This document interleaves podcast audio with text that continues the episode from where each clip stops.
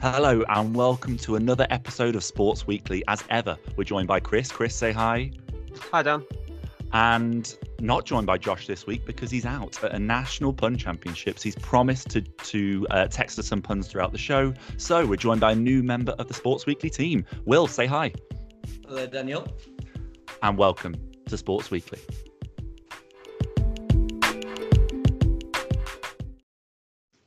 So we're back for another episode. Guys, how we doing? Uh, yeah, not too bad, thanks, Dan. Yeah, yourself? Good. good. Uh, I'm all right. I'm all right, thank you. Will, how you feeling on your first Sports Weekly podcast? I, I, I'm nervous. I'm scared. I don't know what's going on. Uh, uh, yeah, this. Yeah, this you is feel good. exactly the same as all of us. Then, in that Good. Uh, Good. Chris is a yeller. Chris likes to shout at people. Um, no, not people. Sorry, Harry Kane. Harry Kane. That's This, the one. Um, and if This you is mention Steve one. Bruce, then I'll start to scream too. Um, and if we mention Alan Pardew, you'll start to scream. So we another just won't mention parasite this that's managed to win a trophy. Um, funnily enough, we are going to go on to the Oscars later. So thanks for that themed joke because it was welcomed. Um, but nice weekend, Chris. Get up to anything special? I saw you painted a room. Yeah, That's just doing a just doing a lot of decorating basically all day. So, and that's carried on into the, into today as well. So, uh, yeah, pretty tired from all that. really. How how many red wines were consumed yesterday during the No, decorating? zero, zero. Zero? Focused on the job in hand. Yeah, good. Um, Steady hand. That's what you need. yeah, exactly, exactly. Can't be taking chances with Uh, it. yeah, yeah, exactly. Did you Uh, paint Will, a mural? But then, Were you painting a mural? uh, no. Although now you've put that in my head, Will. So, um, well, there's still time. What's that Lincoln City player with an incredible name? Uh, uh, He's got John Jules was it? It's not not him, but ah, it'll come to me at the end of the show. Paint a Right. mural of the guy I'm thinking of that you can't remember the name of because I've not explained it very well. Um, Will, how how did you survive the storm? Um, went to uh, Charlton versus Stoke on the Saturday, or Stoke versus Charlton, should I say? Nice, good result Um, for you guys. Extreme. Well, Michael O'Neill drinks the whiskey, drinks the Guinness, hates the veil. Uh, just has done absolute wonders there. Uh, God, I, it's just brilliant. Mon, Mon is the man of the moment. Let's be honest. Obviously, brought in the big Jimmy Chester. I heard he played He well. was as as a centre back. You expect him all to be absolutely huge. He's a tiny centre back, but he's he is, just isn't he? he was lovely to watch. Really good with his feet. I was very surprised. Like I just thought, oh, but now just James Chester was Xherdan Shaqiri at the back, but now he was all he was, he was all right. I, I, I was really enjoying what he did, what he brought Uh, to the squad. I feel like had he not been so injury prone, he'd probably be our captain leading into this season. Do you think? And I think so. I think he, he's that good. He's good enough to be w- within our team this year. But Over he's Jack just- uh, I think Chester would still have been captain had he not got injured. Yeah, he was club captain for a while, and um, just I just love the guy. Such a good player. I wrote a song about him once, but we won't go into that too much. Oh, uh, we should definitely bring that up. Yeah, YouTube it. James Chester. He it's says it every week. terrible. Yeah, The but, new, you know, the new intro to Sports Weekly. yeah, yeah, no, really not. But that's fine. Um, Chris, not a good result for you guys at the weekend, though. No, no. one loss to Rotherham. Yeah, I mean they are better than us, so it wasn't entirely unexpected. But uh, yeah, a bit disappointing. I think we lost three in a row now, so um, And a Just sort of, 47 uh, goal by Garth drifting towards mid-table finish, which is all right, really, considering got promoted last year. But um, all our best players are being sold or recalled by bigger clubs, so they've had to go back. So we're struggling a bit for up front now. Well, where are you in the league? Because you, you're you're not About too close to the relegation zone, right? Like no, 14th, 15th, because because clubs in League One just are constantly going into liquidation. So um, that's saving so us. you're all right. Yeah, good news.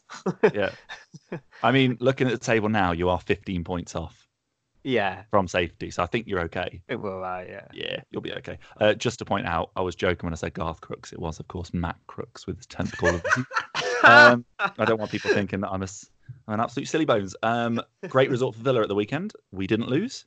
So, I mean, we didn't play, but we didn't lose. So, Seventeenth still, Champion. aren't you? yeah, Seventeenth is all we need. Seventeenth and an eight 0 loss in the cup final. Do you think What, what a your time! boss? Do you, do, you, do you think your manager's going to last to the end of the season?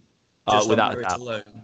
Yeah, yeah, yeah, Yeah. yeah. we weren't. Ex- I don't think anyone was expecting us to get up when he took over. We were all expecting to get up at the start of the season, but when Mm. he took over, we were quite low down. So I don't think we were expecting the run he went on of ten wins in a row Mm. and then to, to, to win in the playoffs.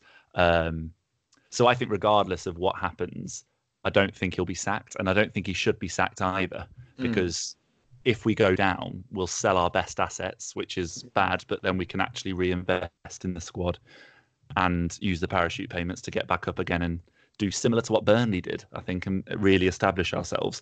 Or we stay up, Grealish gets in the England squad, he then takes us into the Champions League next season, winning the league by by three seasons' time. So one or the other. Maddison at the moment, then. Uh, I would play them both with Hendo behind. Um, however, I would play Grealish and the Ox. Would also be a, a, a good combination.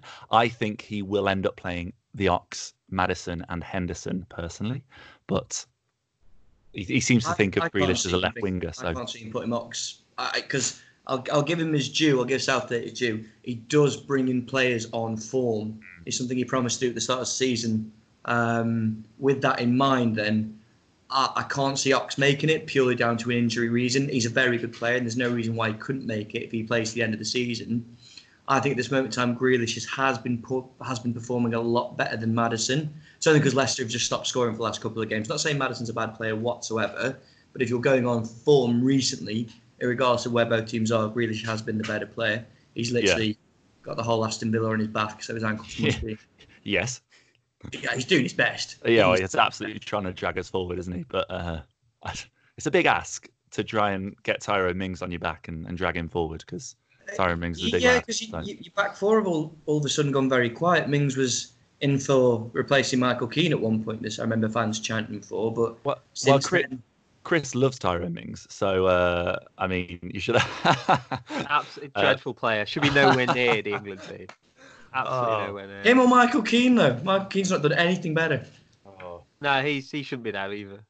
I mean, it's yeah. gonna, it ha- it's, it's going to be Joe Gomez and Harry Maguire, isn't it? it's got to be. Yeah, that would be that'd be. be that'd be fine. Yeah, yeah. look at Also, get the rave on. Keep Pickford in goal. He's a monster for England, but awful for Everton. He has got tiny, tiny arms. But, like, Yeah, but if you teeny I mean- tiny arms. I agree, but for England, he's a completely different No, player. yeah, he is. He is. I feel he like can- he can. versus Wayne Rooney, who was always amazing for Man United and then rarely turned up for England after about 2004. So Yeah. Well, had I. I feel like yeah, Pickford has no pressure on him when he's at England because more often than not, especially in qualifying, we're dominating games. Whereas at Mhm. Everton, where not particularly recently under Ancelotti, they've had to take a lot of pressure, and it, the defense in front of him isn't good enough. If Christian Benteke is scoring goals against you, you are struggling. Christian. So I, I love Benteke, so he's an absolute monster. Um, but we, we digress because Will earlier you mentioned the Oscars, or at least you mentioned the winner of the Best Picture, and that got me thinking. We need some Oscars themed questions. We need to know some winners. So, first question. I know I've given you a bit of time to think about it. Whether you have or not is your prerogative, I suppose. But the greatest sportsman in your lifetime. That's question number one. Greatest sportswoman in your lifetime? Question number two. And greatest sporting match slash occasion of your lifetime? Question number three. Question number one to you first chris. Greatest sportsman of your lifetime? Ah, it's a pretty tough question, and you can take your pick from uh, several, yeah, several sportsmen. Um, I the first one probably to not mind harry kane the first one that came. I'm not going to dignify that. with an answer. okay First but one that came to mind was was Lionel Messi. I mean, it's an easy answer, but he's uh, kind of pushed the boundaries of goal scoring in in like modern times, really. Um, yeah, scoring a goal a game, if not better, for you for several seasons in a row. Six Uh, Ballon d'Ors. Yeah, What's yours? yeah, six Ballon d'Ors. The only thing he's maybe missing is winning something with Argentina, really. But he's done it he all. got so above. close Mm. Uh, yeah, and that's not dragged them to a final Yeah, yeah, exactly. So, uh, so i'm imagining Yeah, you're on the messi side of the ronaldo messi debate wow. I mean, I don't think there's a. but I don't think there's a debate. I just No, like i don't Well, I, I- personally I mean, I appreciate both of them really. I mean, and they've Mhm. made it what's be- kind of elevated it is the fact they've competed against each other for so many years, especially in the same league. In all those like really highly charged Classico matches and competing with each other for the um, Champions League as well. Um, so yeah, they're both fantastic players. Um, but yeah, I've just I mean it was a tight decision, but I went for Messi in the end. Uh, fair play. Uh, Will, greatest Um, sportsman of your lifetime.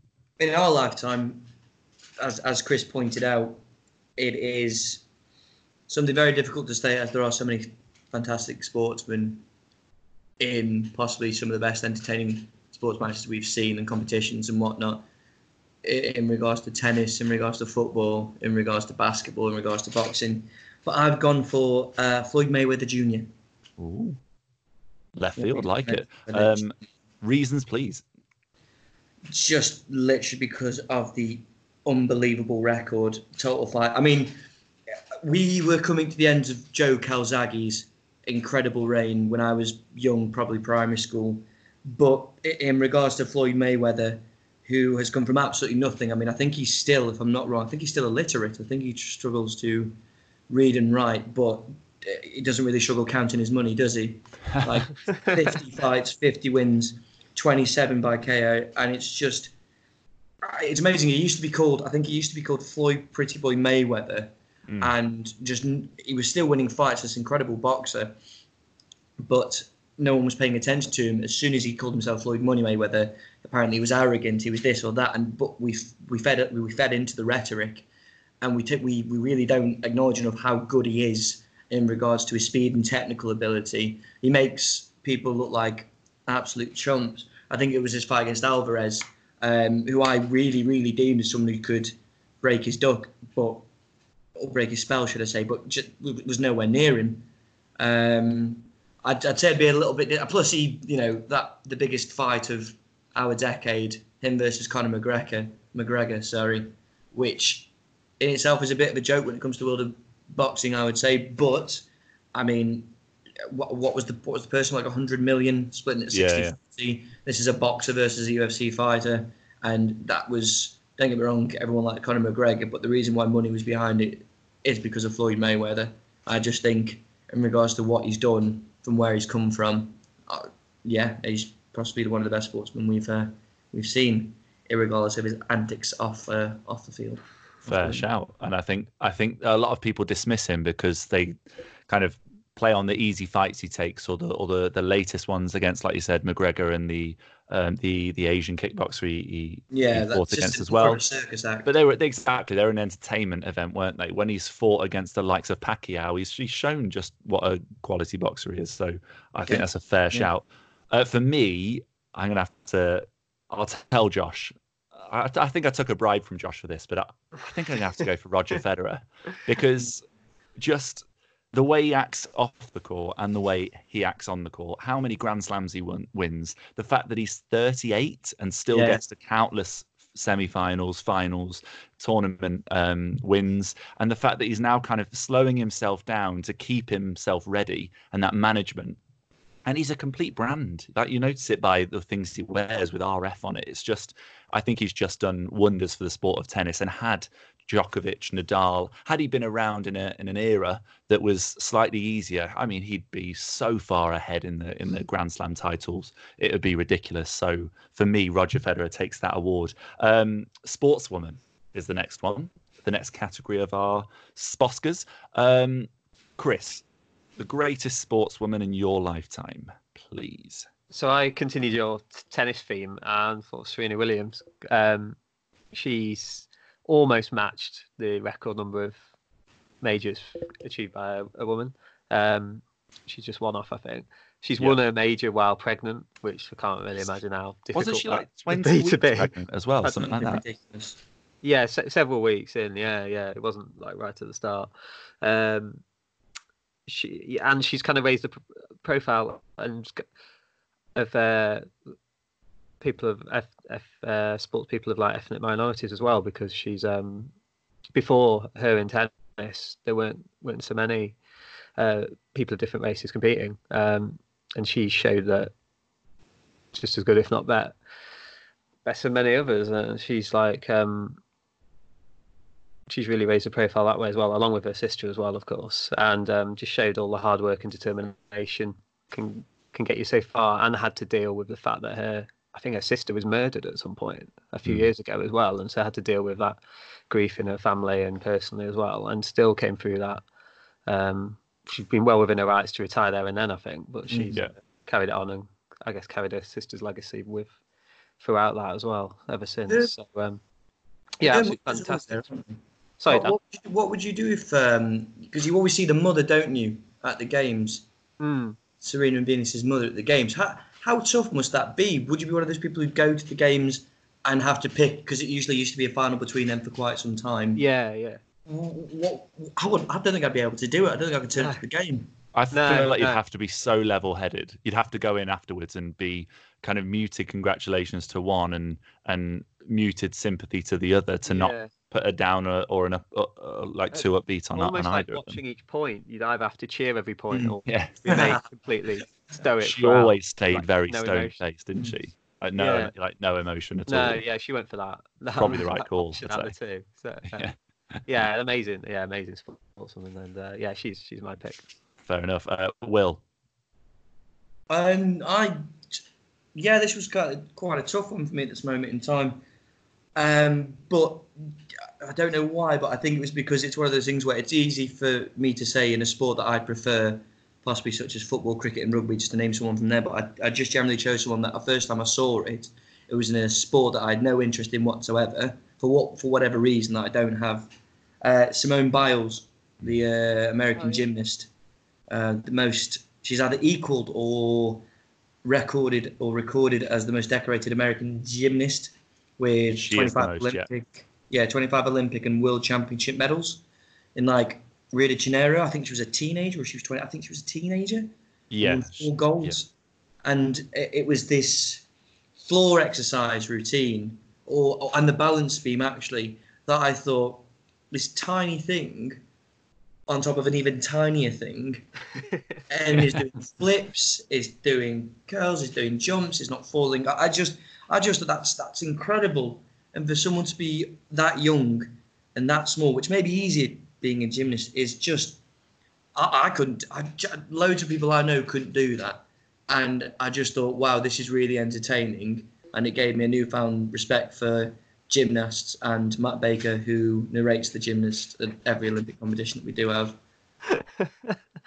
she's like she's really explosive as well, isn't she? She- yeah. a gymnast as well. Mm. Like you often see women obviously doing the gymnasts and it's very graceful and quite that sort of thing. Whereas she brings a certain like she's graceful as well, of course, obviously, but she Mm. brings a lot of power and uh, explosive movement to it, which is quite spectacular, I think. So yeah, yeah, That- really, that's really good choice. as well. Yeah, I just next Yeah. to I've in- got to be honest, Will.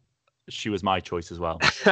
and it's it is exactly for what you said the fact that she's so decorated that she's still only 22 years old so Mm. could go further she's under five foot she's around four foot eight nothing And wrong with that, Dan. you, exactly but Nothing as you wrong said, with Chris, that, Dan.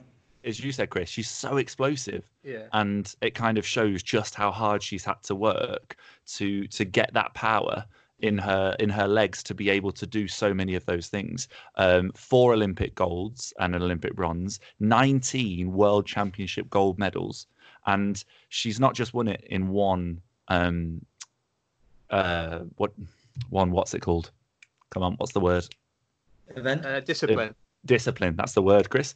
She's not just won it in one discipline. She's won it a team event all around, vault, Yeah. floor exercise. Uh, she's won gold in balance beams. Um, it's just incredible, and they even got in silvers in Doha and in uneven bars, which look insanely difficult. That's that's the no. It's it's it's really difficult to not. I don't know what it is about possibly three blokes talking about a, a female gymnast at, at that that age to, without trying to sound it patronising. We mentioned like golden beams and bars and stuff like that, but it's so not where it's coming from. It's such an impressive thing to do. it's, it's insane, It- isn't it? it's something that's worlds and worlds and worlds and worlds and worlds away from what I can comprehend, what the human body and what the human person can do. But I Mm. just think, I think if someone can inspire someone in a sport that they had no interest in before, on such a way that yeah, you you, you, should win an Oscar for that. It's just, it's just the fact that she's so dominant across the board. Hmm. And as I said, she's only 22. She's got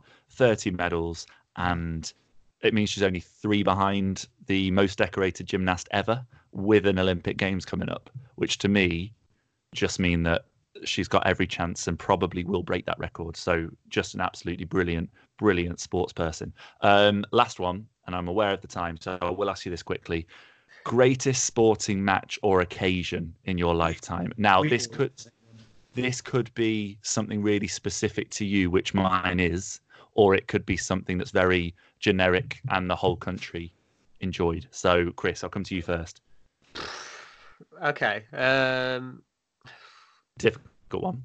yeah. Is it okay? Well, we mentioned it a few weeks ago, but like a whole event when we look back at the decade, um, the sort of three weeks of London 2012, I thought was really good as an event, which the whole the whole country got behind. Um, obviously spanned a few weeks, but there was so much going on. It helped that Britain performed so well. Um, it, as a team, of course. Um, and I remember watching pretty much the TV solidly for about three or four weeks, just Yeah. taking it all in and enjoying what a good job uh, Great Britain did putting on that uh, Olympics as well, not just how well they performed, because yeah, it takes quite a lot of sorting out and organising to get it Yeah. going uh, successful in the first place. Um, I thought, yeah, I thought it was a fantastic occasion, really. So yeah, that, that, as that'd as mine. Will alluded to, it kind of brought to the fore a lot of events that you would never watch Yeah, exactly. normally, and y- the ones that you get just so involved in and really Mm. enjoy and don't want to miss any more of, which I thought was incredible. Uh, Will, your greatest sporting match or occasion or event for the Sposkers? Which one I was you say just gonna- again? To be honest, Yeah, yeah. I, I, I was just going to uh, say to Chris there, it was also interesting seeing the Queen jump out of a plane. that was Oh yeah, Just a course, nice little- yeah. How could I forget The whole that? family got involved, and it wasn't some sort of horrific scam. yeah, Um, with allegedly. allegedly, Yeah, alleged, alleged scandal. Um, yeah, I, I thought we were all going to have the same one here, so I, I don't know whether I'm disappointed or, or quite proud that we're we're different in the end. 2005 Istanbul Champions League final. Yeah, that was my that was what Yeah, I wrote yeah. that down as well. That is also on my list. Yeah, number three It on my list. I mean, a lot of fans would prefer Christanbul, which is a very, very, Yeah. very There's very something for everyone. 2005. yeah. In 2005, it was just 3 0 down against a team with Herman Cresco, Crespo, sorry, Dida, Paolo Maldini, 3 0 up at half time. That's it. That is it. That is it. I, I've never. I've, I've seen Arsenal draw or Arsenal draw four four to Newcastle, and I've seen Stoke batter Bolton five one at a semi final at Wembley. But being three three nil up with, I've never seen a team. Col- I don't know whether they collapsed, whether Liverpool were too fired up. I, I, I, I generally don't know what was happening that moment. I was, I can't, I can't imagine. I think I was um, 10, 10 years old watching it on this really small block TV in my kitchen. Me and my dad were just watching this game, having no clue what was going on. Not Liverpool fans, no real, you know, no affiliation with them whatsoever. And then all of a sudden, that first Gerrard goes in, and you're just like, yeah, consolation goal, fantastic. Then all of a sudden, Vladimir Smicer, who's not done anything since that final, pops up, scores. Then of the most tense moments I've ever seen, Xabi Alonso misses that penalty just to then slot. I think it was Xabi. Was it Xabi Alonso who took the penalty? Yeah, It was, yeah. yeah. yeah.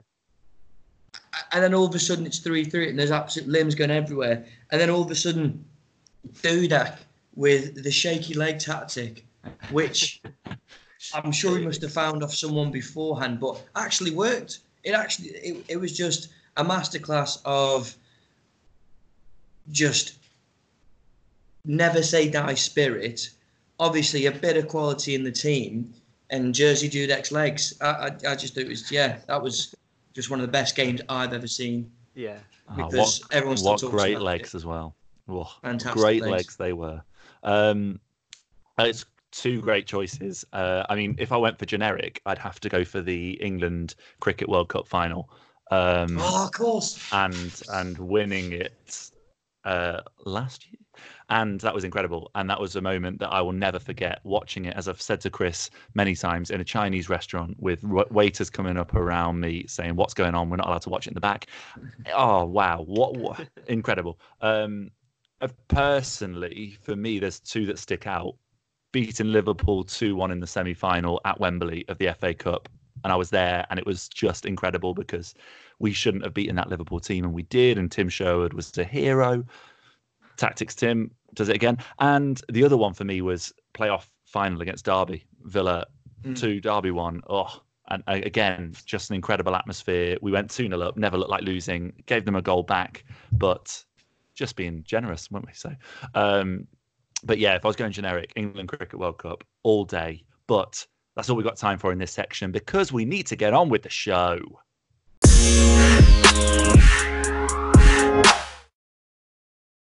So, our first topic today is Chris's choice. So, Chris, would you please introduce your sporting topic?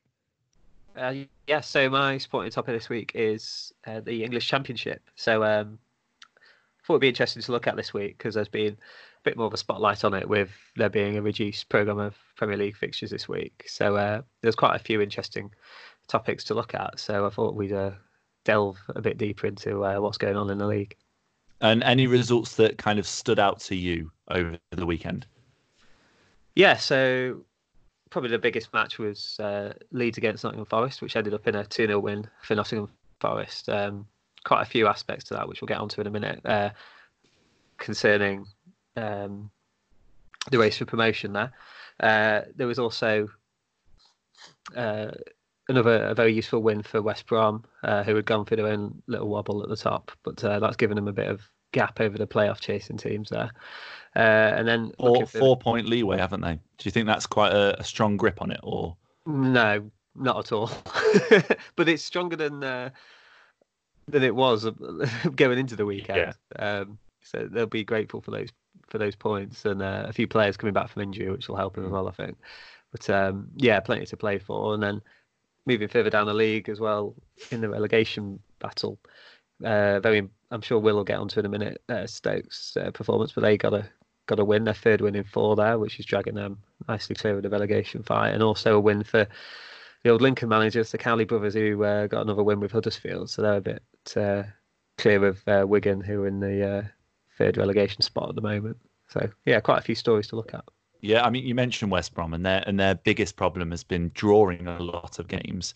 Um, you mentioned Leeds as well, and their biggest problem recently has been losing a lot of games. They've lost four of their last five. They've been on a really poor run of form since around Christmas, just before Christmas, I'd say. Um, and they have lost against the likes of Wigan. They've lost against QPR. They've let two in against Millwall. They have let four in against Birmingham City in a 5 4 win. They've just really faltered, and it's kind of made them pay the price because they're level on points with uh, Fulham now in third place. I mean, Will, what what do you think of of Leeds' chances now of automatic promotion? I mean, and what is it with Leeds that they keep bottling every single year? Well, that's the thing. Um, it's it's not like they're out of the playoffs yet, but you can sort of see the story already written. Um, they've got. I mean, I think one of their biggest issues is the strikers. I mean, Patrick Bamford, as you uh, mentioned earlier, has scored 12 goals this season, but his shot to conversion ratio is absolutely it's awful. There's been numerous chances where um, you know, it's it's only I mean we're about three quarters way through the season, maybe a bit more, maybe a bit less than that, and there are already like massive videos on Twitter of the amount of chances he actually misses. He missed a few against well, Cardiff, I mean, missed a few against Preston. I mean, ninety-four shots taken, twelve goals scored. If that helps. It once again, I mean, it's not that good of a conversion rate for a team heading for promotion, and they were. Let's not forget, they were top at, yeah. one point, and and I've completely absolutely folded. The thing against the thing with Leeds is though, as if, if anyone watched that um, series on Amazon, it, it, it's Marcus Bielsa. He has Plan A, boss possession of football, and attack, attack, attack, attack, attack.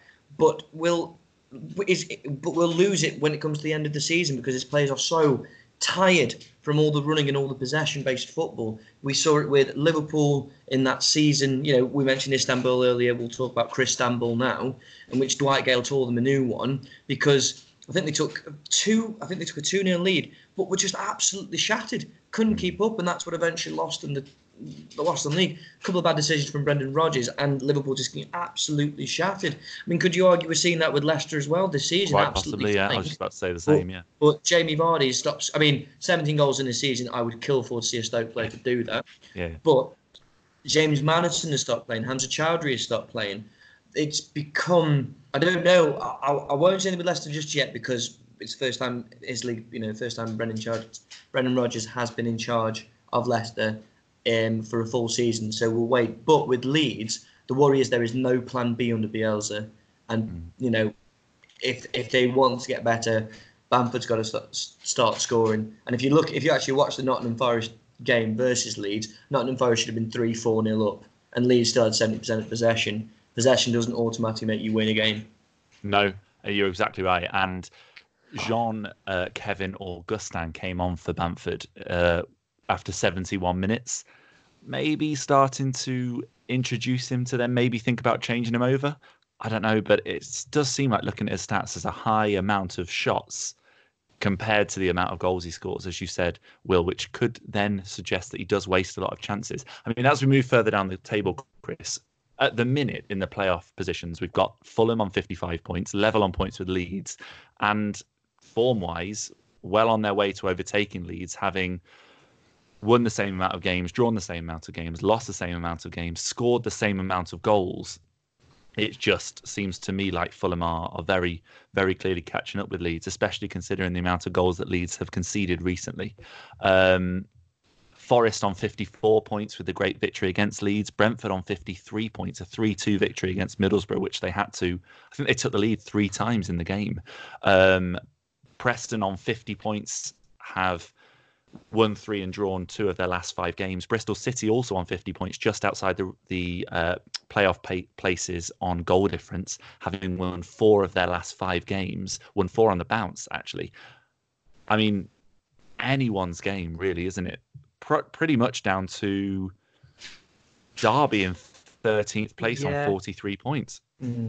Yeah, at least, yeah. I mean, for out of the teams you mentioned, I think I'm liking what Brentford are doing. I Yeah. think uh, they've got a lot of goals in the team, and they added to that in the transfer window with uh, two players from Oxford who are quite highly rated. So that's going to uh, give them even more firepower going forward. And um, I mean, Benrahma was the one player I wanted Villa to sign in the transfer window. Yeah. Both transfer windows, I have to say.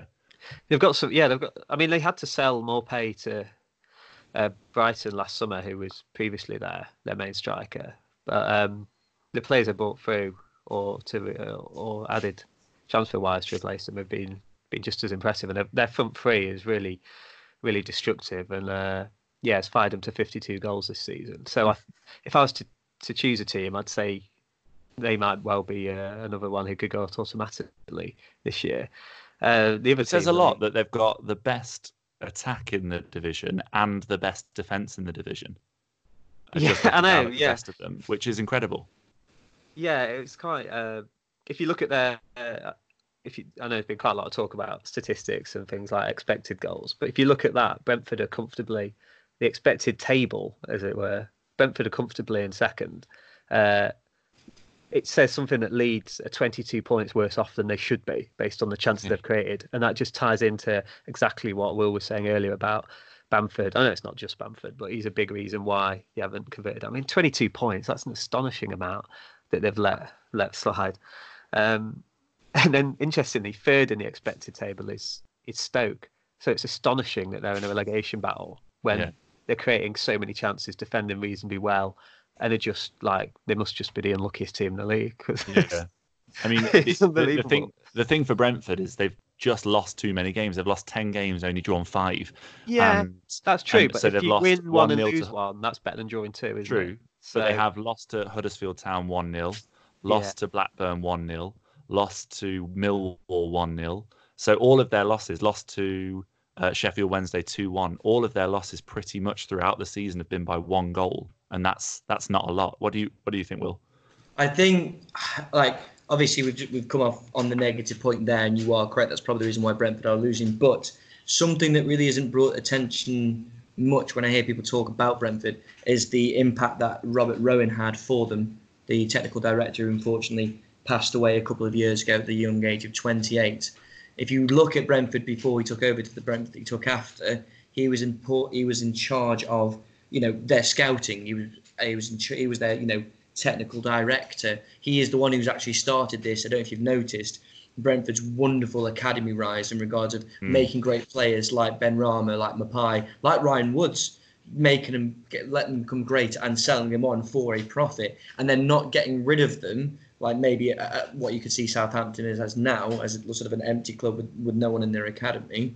But they then kept rebuilding players, still making the profit, and that was actually all down to uh, Mr. Rowan himself. It's very unfortunate he died at such a young age because I mean possibly where would the club be now? Uh, not saying that you know his legacy still isn't there. I'd also like to touch a point on what Chris was saying earlier as well. I think someone who's going under the radar and who may be headhunted quite soon is Alex Neil at Preston. Mm. Um, he's been tapped when we played him at the start of the season. Stoke City tactically was one of he, he got everything absolutely spot on, and it's actually quite surprising that they're not higher than six. He's had uh, Daniel Johnson playing again, and you know, they just look incredible on the ball and barely make, for me, as a championship fan can go, seems like they barely make a mistake, and that's not short down to the miracle work that Alex Neil has done. Yeah, of course. I mean, he had a chance in the Premier League with Norwich, didn't he? But um, didn't go as well as well as he would have hoped. But he was yeah. very, very young at the time. Yeah. Yeah, and I think he's, he's kind of grown as a manager as well. It was it, what it really was, yeah. They were for that for that well Norwich side. Well. Then they, they weren't yeah. good enough at that no. point, and, and he no. was just unfortunate that he was the man there at the time, who I think took them up anyway, um, and did well to take them up. Yeah. Um, Will, as we go down the table, mm. we kind of, as I talked about, Derby upwards are capable of, well, are capable of the playoffs, but there are teams who are in awful form below Derby, who, if Wigan keep surprising us with results like they did against Leeds, could start to pick up more points and other teams could start to falter. I mean, Hull, since selling the likes of uh, Jarrod Bowen, hmm. have um, lost four of their last five games and haven't won in a long, long time. Um, currently sitting 14th on 40 points. They probably just have enough points at this stage. Mm. But if they keep losing games, they're going to drag themselves into trouble. Mm. QPR lost four of their last five games, only on 38 points, with Wigan on 29. Mm. Um, Stoke and Huddersfield have started to win a few more games to try and get themselves out of trouble. Mm. But it it is getting quite exciting now, especially that Wigan have won two of their last five. Yeah, it's a bit. So uh, everyone hopes for that new manager bounce Huddersfield are going through and Stoke are going through at this moment in time, which I generally think will push them forward.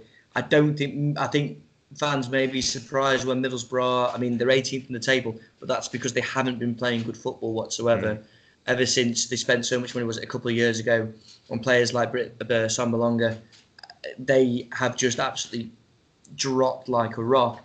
Um, QPR and Reading, both all not very good football teams, unfortunately. No. Uh, Stoke lost them I think we've lost to keep on. We've lost to Reading. I'm not saying uh, Stoke can do any better, but if you look at them, if you look at the teams that are below them, if we can carry on their form, because you ha- if you're at the bottom, you start winning games. It's not a negative thing, is it?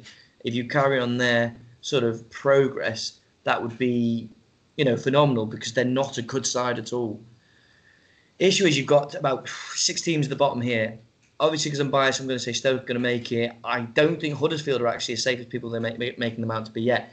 And lest we forget, we've just beaten 3 1 at the weekend in a dominant performance. Charlton have got League yeah. One players throughout their squad and have not bought in January very well. I don't. I was speaking to Charlton fans this weekend. They don't blame Lee Bowyer because they can't blame Lee Bowyer. He's an absolute no. wonders there. Mm. But issue is apparently they've just got League One players across the board, and you know to, to win as many games as what I think they've won eight games. That some of them were saying they're surprised they won that many because they haven't turned out very good performances whatsoever. I, I, I Luton, Luton are down for me. I, am yeah. I, have watched them play. They were too sloppy on the ball. Um, Barnsley, they may win a couple of games till the end of the season, but once again they were they were very poor as well. And I generally think you'll see Reading, QPR, Charlton drop, but I think Stoke, Huddersfield, and even though Hull got rid of Jarrod Bowen, they'll win a couple more games to the end of the season. They've still got some good players in that squad. Um, I think they'll be fine. But yeah, I'd look at Reading, QPR, Charlton, Barnsley, Luton for bottom four, and possibly Middlesbrough. But I think Stoke and Huddersfield now are on a good run of form. But then it's the, it, it, it's the championship. Um, two Literally weeks ago, anything can happen. two weeks ago, I think Stoke was seven, or three weeks ago, Stoke were seven points above after winning two games in a row. Then after getting battered 4 0 by Derby, we were only two points ahead before this Charlton game. So you, don't know what one win, one loss can let you bring you straight back into it. Yeah, and as Middlesbrough are finding out, several losses and, and several games without wins, QPR as well, would drag you right back into it. Mm. And as Wigan found out, any any victory will drag you closer to the people around and make them start to worry. And once there's a a gap that could be closed, teams start to panic and do stupid mm. things, and and and it happens every single year. I'm going to ask you both the final question of this little part. Who do you think goes up this year? Chris, I'll come to you first. West Brom currently first, Leeds currently second, but we know it's so close between Leeds, Fulham, Forest, Brentford, Preston, and Bristol City. So who goes up for you, Chris, in the automatics, and who goes up through the playoffs? Uh, I'm going to go West Brom and Brentford automatically, and in the playoffs, uh, let's say Forest in the playoffs. Ooh. So Brentford into the Premier League with a new stadium. What a great introduction to the Premier League that would be. Forest back where they many people think they belong. Leeds faltering yet again. Will, what do you reckon? Similar, similar to Chris, to be honest, I think Bilic has just enough to take him up. Because I mean, West Brom weren't doing that well either. We should point out. I know they've just got a couple of wins recently, but I do think they'll. I do think they'll keep number one spot. Yeah. I, feel think like Dean they've gone- Garner they've being gone back through their- will help as well because he's been injured, hasn't he, a lot? Oh yeah, And he was And I think they've gone back. through their kind of sloppy patch, and I think they'll start to pick up Yeah. again, and they have done the last few games. Mm. So West Brom up top. As I'm with Chris, I think Leeds will falter, but I think it will be Nottingham Forest to get the automatic spot. Okay. Because Fulham, if Mitrovic doesn't play, Fulham don't play. Uh, you get to see that firsthand. If Mitrovic has a bad game, the whole of Fulham has a bad game because they are literally playing with ten men with a lone striker who just sometimes cannot be bothered. Yeah. Um, but then, obviously, the dream story would be Brentford, but I I think maybe next season might be their time. I think within that, if we had to bring Leeds in their poor form, Fulham if Mitrovic doesn't play, and Brentford, and then Preston was still in there. Uh, yeah, I'd say Preston would be would be Leeds, Fulham, or Brentford in the playoff final in the playoffs. So yeah, I'd go West Brom, Nottingham Forest, and Preston. Fair enough. I mean, I, I think I'm in agreement with both of you about West Brom. I think they'll win the league. I think actually by the end of the season they'll have won it quite comfortably. I think they're gonna they're gonna start to pick up. And as you said, Chris, a few injury returns have hit them at a good time, and I think they'll start to pick up again. Um, I don't think Leeds will go up. I just don't, and I think they'll they'll fall at the end of against Derby in the playoff semi final. I think they'll make the playoffs, but I think they'll go out in the semi final again. Uh, so I'm going to go West Brom and Fulham automatics, and I think that Fulham will just go a few steps further. And I think I'm oh, fairy tale. You know what? I'm going for the fairy tale. Brentford in the playoffs to beat Forest in the last minute, and everyone cries, and they sell Benrahma to Villa for 40 million next year. So yeah, West Brom, Fulham, Brentford is mine on that. Now we move slightly, still in, in the football realms, but away from the uh, Championship to the FA Cup, and there have been many replays over the last uh, week or so. Um, lots and lots of great results. Now, I'm going to ask you both a question first, and then we'll go through some of the results afterwards. And Chris, I want your thoughts on this first of all, as the fan of a League One team. Yeah. Where do you stand on FA Cup replays in general? Uh, I really like them, Love it. But more. In fact, it's a shame that they More reduced. replays. It's a shame. it's a shame they cut it down from uh, like so. It's only rounds three and four that have them now, and obviously the earlier, well, yeah, earlier rounds as well. But yeah, they stop after round four now, don't they? So Yeah, which I think is a bit of a shame to be honest. So uh, yeah, I really like them. I mean, for yeah, for lower league clubs, they're not only a fantastic occasion for the fans, but also bring in some pretty vital revenue to them. Mhm.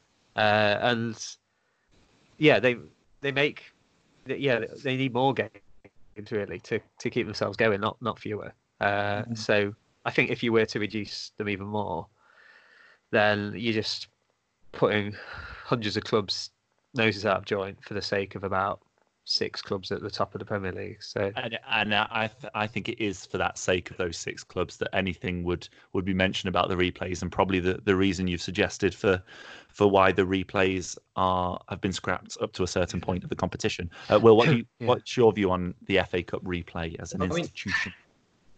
Pro- I mean, uh, it, it's probably because of the cup magic itself. Obviously, we, Aston Villa having a great history in the cup itself. That you know you're fan of it. Me and Chris now fans of teams in the lower league. That you know we also still believe in the magic of the cup and what it can do. But we, we need to also push out this sort of big club elitism now. I mean, Jurgen Klopp and Pep Guardiola both said they wanted to scrap the replays, but at, at what cost? You look at clubs like um, Shrewsbury and Oxford United. Oh, not Shrewsbury. Yeah, Shrewsbury and Oxford United. They get now enough money to pay their players' wages for maybe two to three, maybe even a month. Mm. You don't know what what sort of revenue they're getting anymore. You know, there, there's an issue with the EFL with their regulation of owners of clubs. And one of the things that are saving a lot of clubs are the fact that some of these fairy tale clubs get into the higher rounds, get that revenue, and keep that money. It's very important that we remember, you know, it, it's it's the cup. It's, it's the magic of the cup. It, it's exactly, you know, I mean, I would have never have got to Wembley with Stoke, or the new Wembley, should I say, with Stoke, if it wasn't for the cup itself. Mm. Uh, our semi-final five-one win over Bolton, and you know, those are some of the greatest memories as a fan I can have. And yet, even even though we lost to Manchester City one 0 in the final, it was an amazing time. It was an amazing day out. One of the one of Stoke City's biggest ever days. The danger is, as I say, the likes of Pep Guardiola and Jurgen Klopp getting their way, and then not allowing clubs who genuinely need this an opportunity to get this. And also, I think it's just an absolute shambles that Klopp, who is a, you know a manager I absolutely respect, doesn't turn up. Doesn't turn up. Yeah, I, I, was going to come on to that because I mean, you just said that you don't, don't think it's, uh, it's right that he doesn't turn up. I'm in agreement. Honest, I think that the, the players, fair enough. If he wants, that's his prerogative to pick whichever team he wants to pick. If he wants his players to have a break, give his players a break. That's fine. But he's the manager of Liverpool, and I think he should be in that dugout to what to at least spur his, his side on. Now they went on to win, but I think that's irrelevant. Uh, Chris, what do you make of of Jurgen Klopp skipping his side's replay win over Shrewsbury? Yeah, I think he. I agree with you too. He should have.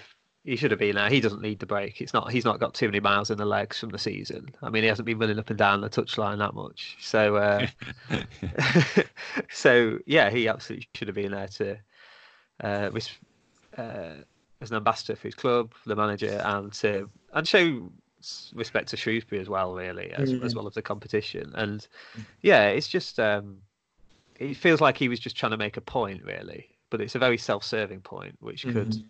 Damage the whole of the English leagues. Uh, because if they do get rid of more games, then there's just um, they'll, the the problem is there's too many competitions, too many league organisers pulling in different directions. So the Premier League want one thing, the FA want another thing, UEFA want another thing, FIFA want another thing. Like they've talked about uh, expanding the Champions League. Well, that's just going to have more games in, so that just makes the problem even worse. Yeah. And then you've got FIFA wanting to have a Club World Cup, which is 20 te- it's like 24 teams or something, rather than the seven it is in December.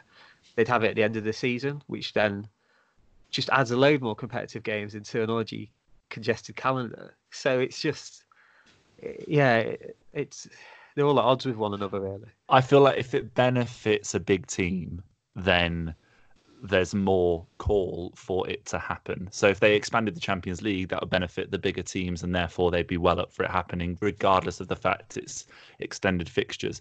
If it's a replay in the third or fourth round of an FA Cup, they they don't want to know because exactly, for yeah. them, for them, it's a cup that ah, oh, we'll probably get past it anyway. But then, so but then they'll start scrap saying we may as well get rid of teams in League Two, get rid of teams in League Well, One. yeah, because yeah, that, exactly, exactly that. Premier League or Make it Championship more game. like Pro Evolution Soccer, which And then you end- doesn't And then you end up with one team left, with no one left to play because they've hoovered up. Imagine Like that. that's the ultimate end of this, isn't it? It's yeah, like Pep Guardiola and and Klopp are like the two kids that brought the football with them. They want to play their way, and then they take the football home, and everyone else is like, oh, well, I can't play I anymore. couldn't believe. Yeah, just but then slight Klopp, then won't- Klopp def takes the ball home and tricks Pep Guardiola into doing so.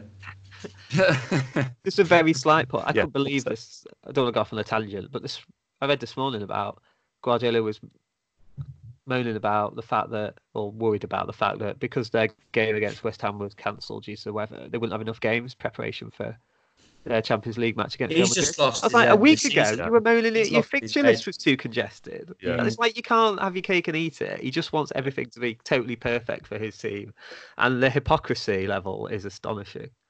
I mean, Will made a good point. If if fans were thought about, then then replays would would stay, wouldn't they? Mm. But but fans, especially of lower league clubs, that's not that's not the FA's priority. It really isn't. It- their their be the FA priority is priority.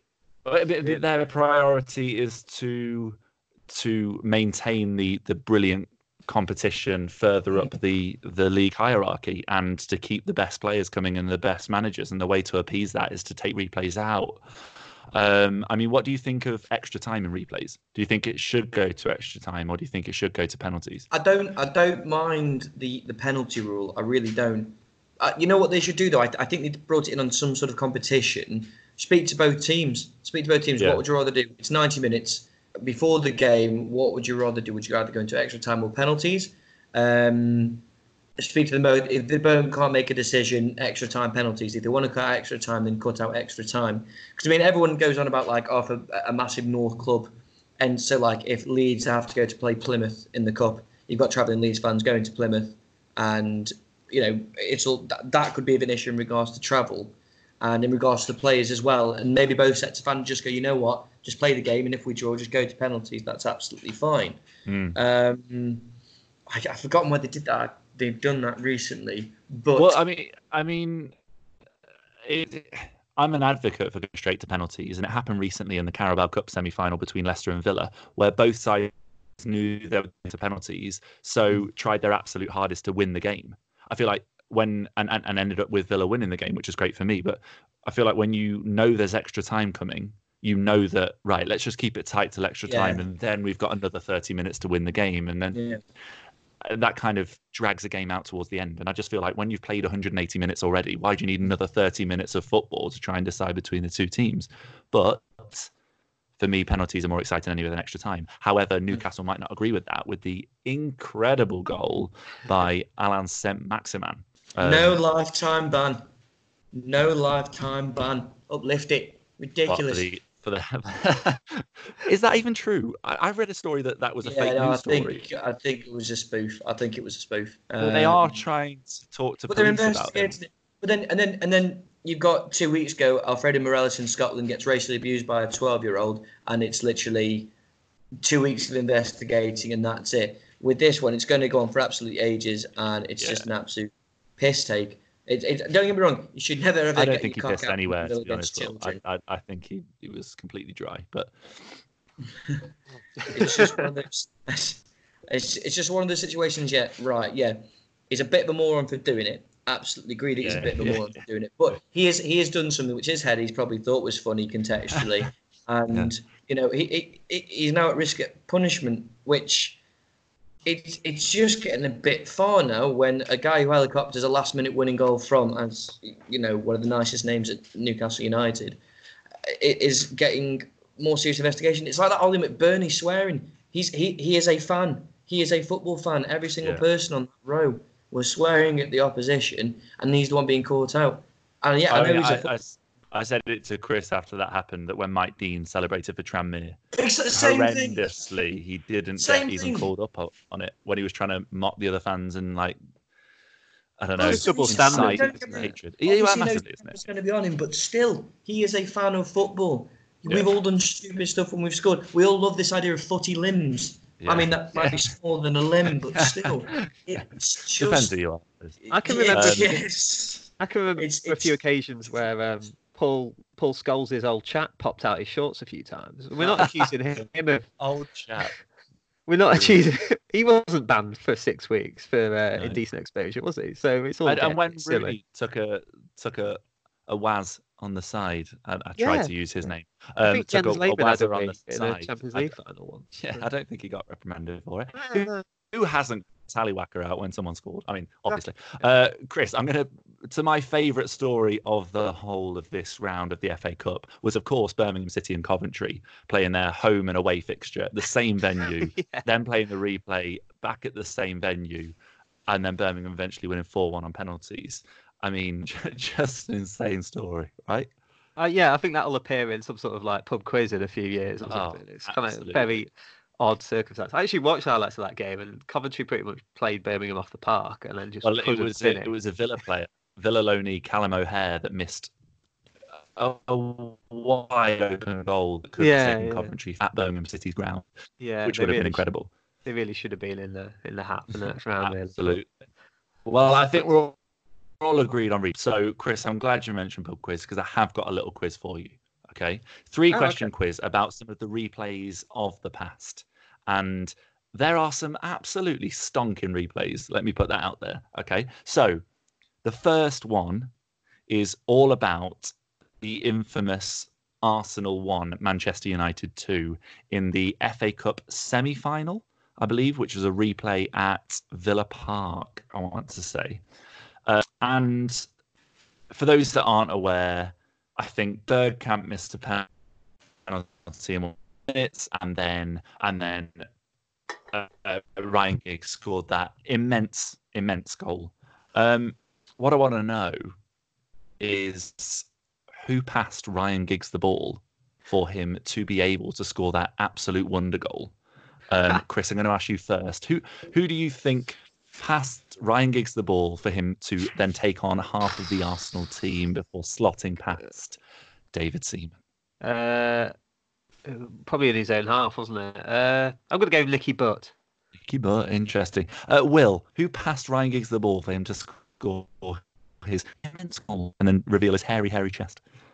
'Cause I'm trying to think because this is when Giggs is really young, and there's something about Welshman on the left-hand channel in finals, just absolutely nailing it with speed, isn't there?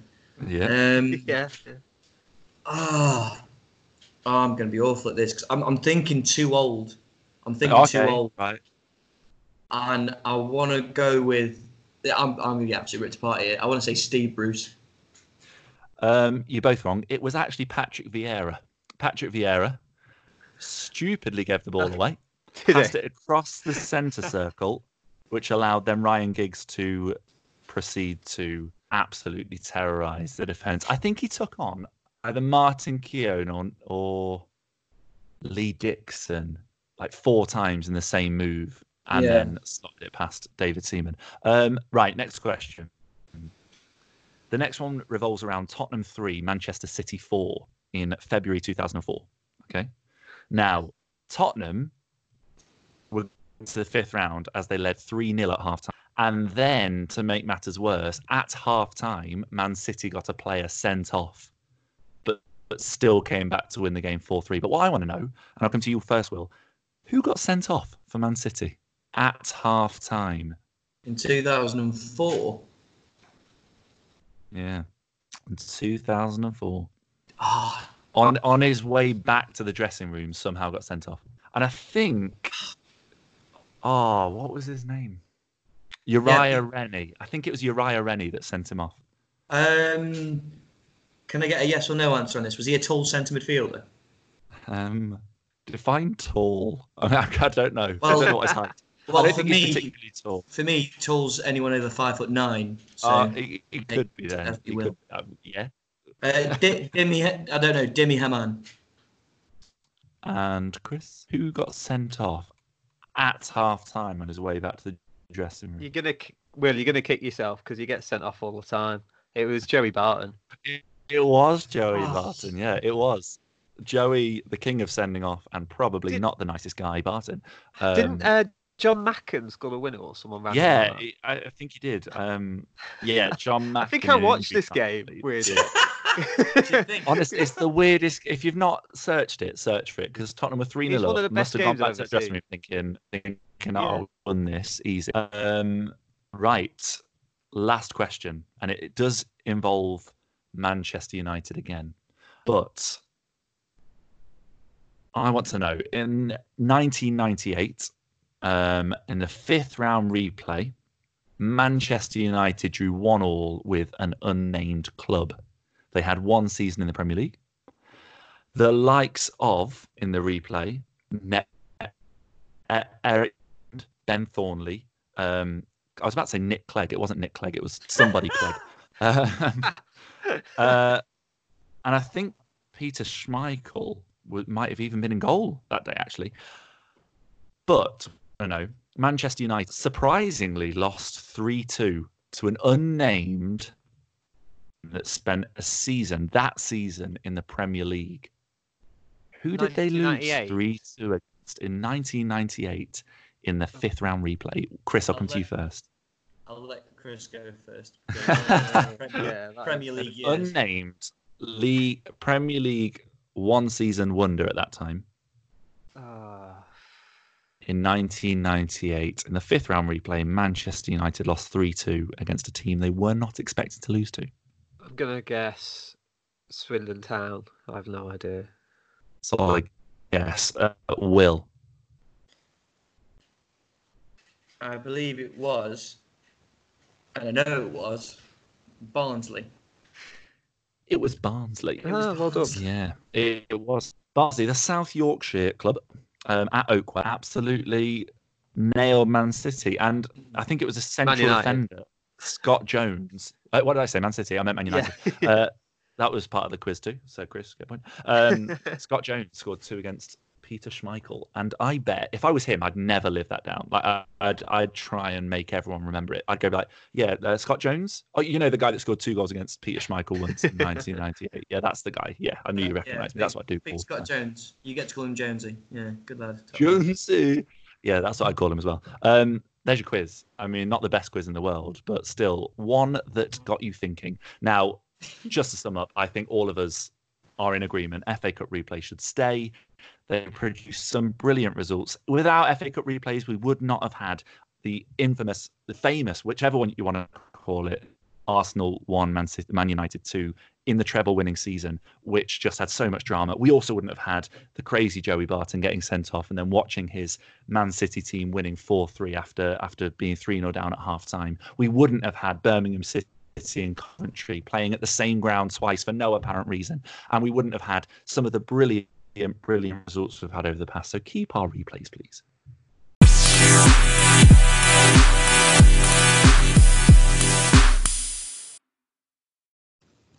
So it's almost time Will's category. First one as part of the Sports Weekly team. But before we do that, Josh, as I said, is at the National Pun Championships and he has sent us a few of his favourite jokes. Uh, are you ready, boys? Because number one, I met a character with chlamydia. It was Beauty and the Yeast. So gross, but but funny. Um, Josh said fruit and veg category. So i- are there actual categories of these things? Because that's a niche category, isn't it? Um, or is Josh just categorizing them himself? Because He's really into the Pun he's really into the categories. really into. Um, spilt some bolognese sauce all over me. I was covered from my head to my toe. Tomato.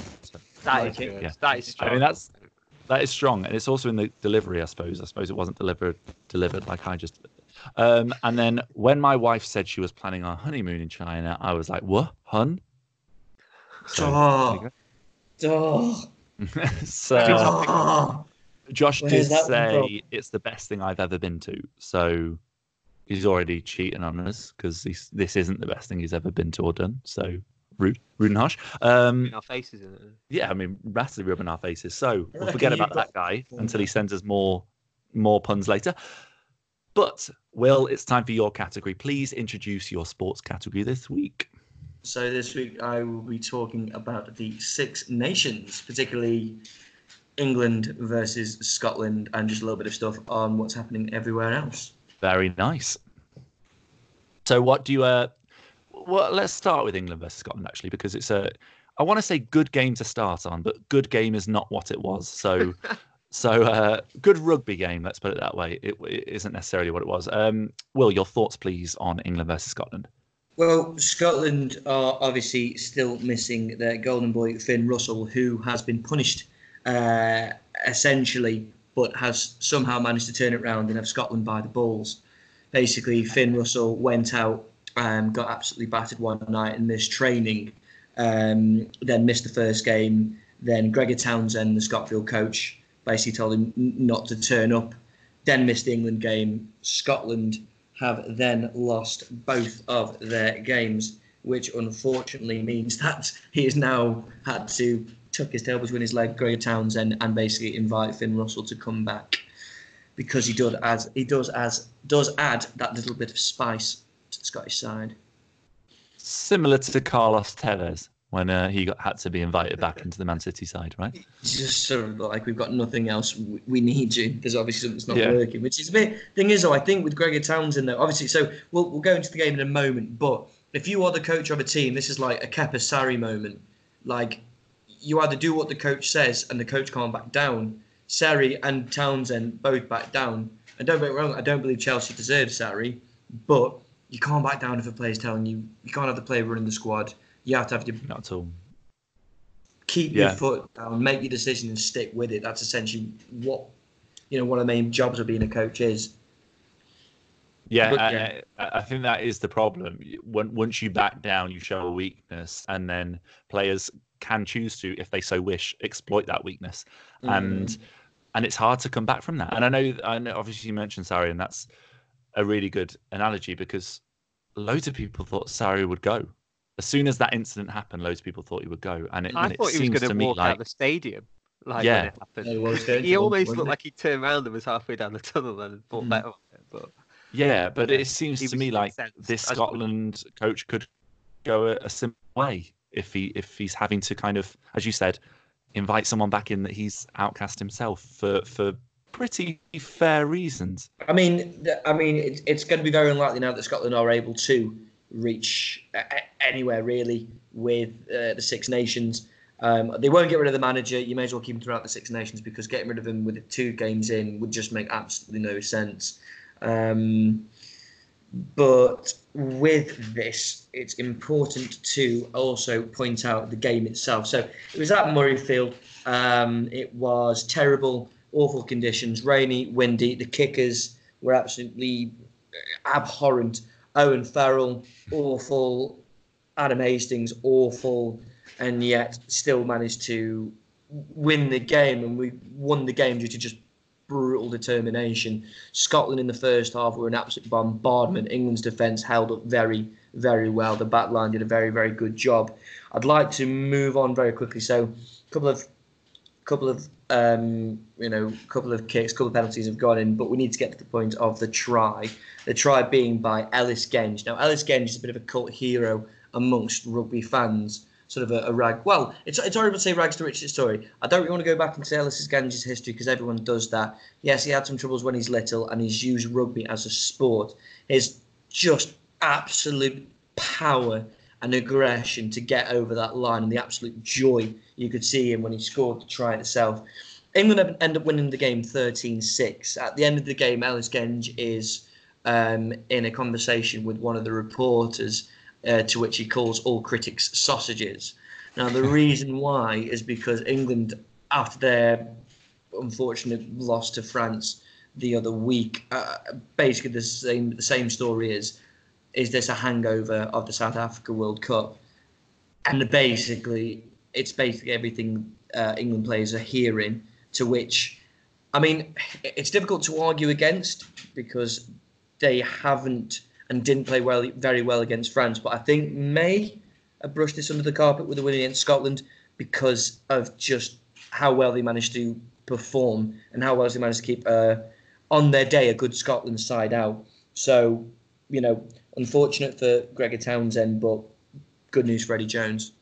Yeah, absolutely. And you mentioned Eddie Jones there, Chris. I, I, will, sorry. I want to get your thoughts, Chris, on Eddie Jones himself because he's criticised the behaviour of the Scotland fans Um, now jeering and and and and booing and whatever is one thing. Um, now he's he's claimed that uh, his members of staff and um, it's particularly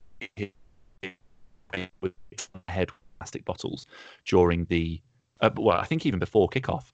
What are your thoughts on that kind of behaviour within? Because you don't hear so much of that from from rugby fans, do you? You hear kind of a less of a segregated and more of a, a inclusive bit. Whereas with football fans, you hear of that kind of thing. What do you think of the behaviour of those those fans? Well, that's yeah, that's pretty poor. And like you say, it's uh, yeah, that is quite unusual for for rugby. But maybe it's a sign it can't just rely on its history for uh, policing itself. They need to maybe uh, have a look at dealing with people who are who are doing that. Otherwise, I mean, you risk spoiling it for everyone as well because they don't have segregated segregated seating in rugby, which I think is one of the big draws for it. You can have a drink in the stand and everyone sort of gets gets along. But sounds like a few individuals have taken it too far there, maybe because of the the rivalry of England and Scotland there. But uh, no, that's disappointing, and uh, yeah, can't condone that. However, what, what, do you make? What do you make of Sphere created anyway? Because I, I think the the, the um, stadium announcer had to remind fans that yeah. they should be quiet whilst the players are kicking, um, and had and had to kind of remind them about showing respect. Yeah. But for me, in, in an England Scotland Six Nations game that is so filled with with with errors and passion and and that kind of mentality, surely it's quite difficult to to remain silent whilst whilst the other yeah. team is kicking that situation. Yeah, it's it's a bit of an odd one that because yeah, generally it is respected in rugby, but it seems like such a ripe opportunity to try and put yeah. put the opposition yeah. off. I'd be t- yeah, take a lot of restraint to to not take that opportunity. Really, um, I've seen it before at games as well where people haven't respected the kicker and they've had to had to go for the go through the normal process with with all the noise and, and carry on going on behind the behind the post. So yeah, I think part of it's just a distraction for, by Eddie really because there's two games in a row where his team haven't played particularly well, and uh, I think he's under a little bit of pressure for the first time really. Uh, so I think that takes up part of it. There was a re- I was on Saturday morning. There was a really bizarre interview that I heard he had with someone from the BBC, and she was just asking him a direct question, and he just wouldn't respond to it. He, could have asked, asked, "Is the sky blue?" and he wouldn't answer it straight. He's just trying to create this like. I think part of his tactic is to create a bit of a fog of uncertainty around everything and what's going on, and he uses that as a way of distracting the media and things from. Uh, but also, he's, he's got he's a bit um, a, a, tiny bit hypercritical because you are correct. Yeah. Sometimes he is, you know, you are correct. He is under pressure. Basically, France versus England last week is possibly what's personified him since the World Cup. He basically wrote France's team talk for them. You know, I want to yeah. smash yeah. them, annihilate yeah. them. I, I, you know, you know, we, you know, making them maybe not saying directly out to France being, you know, the same old France, which obviously under Shaun Edwards they hadn't been played basically a similar blitz defence that South Africa did, and you know we, we lost the game. Not saying that they're the same side whatsoever, but a similar tactic has caused England to sort of uh, having a look at how they actually play themselves. But I mean, when it comes to Eddie Jones, sort of telling other play, telling other people not to be, you know, sporadic or possibly disrespectful, maybe a bit rich coming from a man who, as I stated, wrote uh, Francis Team Tour, wrote Francis right. Tour, got him absolutely riled up, and yeah. fair play Shaun Edwards, put out his team very, very well, and England couldn't couldn't match it for most of the game. Yeah, and and I think you mentioned France there, Will, because they've made a, a solid start to this to this Six Nations. Now, obviously, yes. we're, we're we're pretty dominant in the first half against Italy, but wasn't the best display in the second half, and ended up drawing the second half with Italy in the end, um, as they kind of let Italy back into the game a bit a bit too much, I think, for their liking. Uh, what do you make of France in general? Well, what what do you, what do you think of their chances of well either winning the Six Nations or com- completing a Grand Slam? I mean, it, it's awkward because it, you never wanted to. I mean, when you're two out of two, you can never sort of disown a side. But everyone's get their everyone's got their free pass against Italy. Uh, yeah. In all honesty, there's a good argument at the moment for um, relegating Italy and bringing up a country like Georgia, who would give um, a lot more teams a game and actually have something more to think about. Um, Do you think that will happen at any point? Because I know there's a lot of talk of making the Six Nations bigger. Um, Well, I mean- Eddie, Eddie Jones is against that. Well, I mean, it went from five to six, they didn't it? So, I, I- and we found it more entertaining. I don't think possibly bringing in.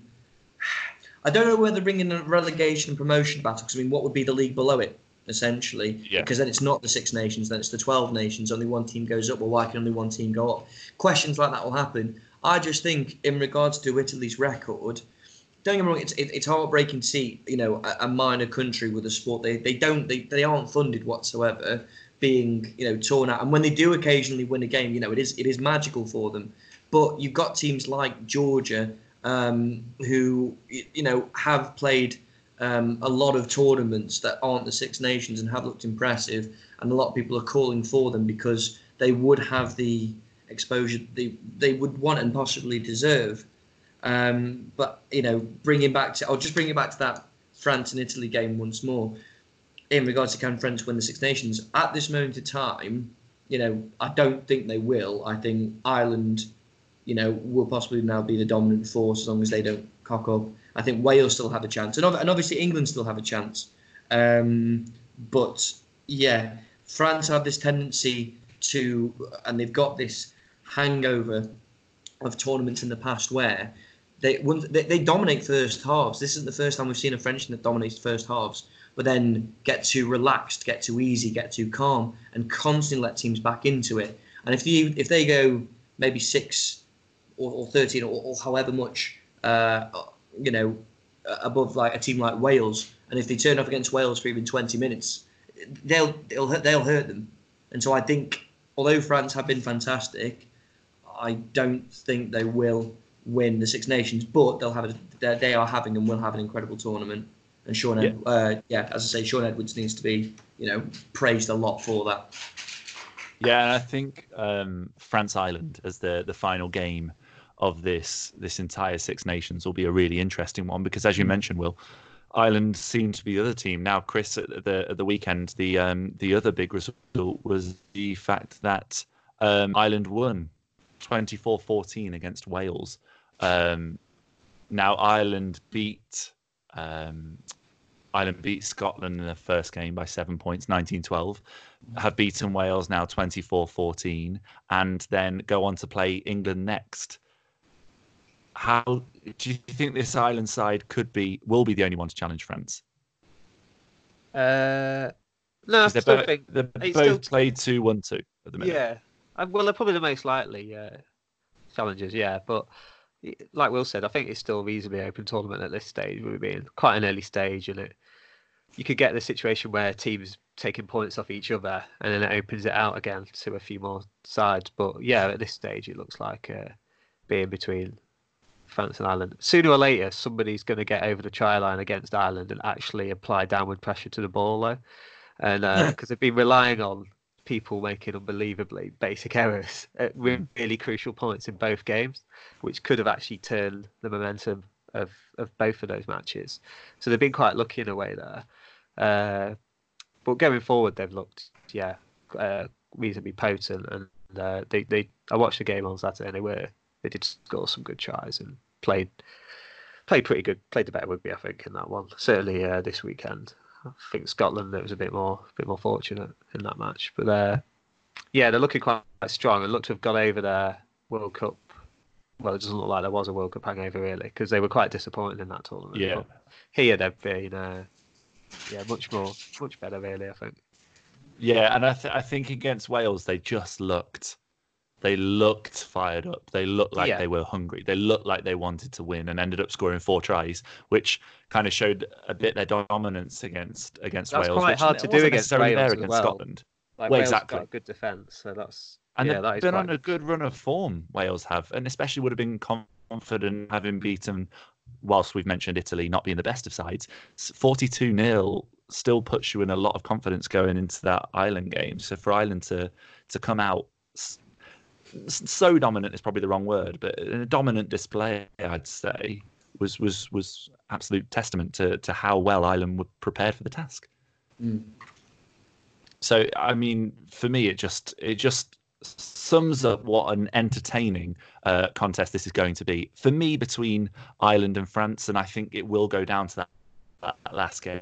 And who knows, it could be the most entertaining last game that we've seen for a while because it's all to play for.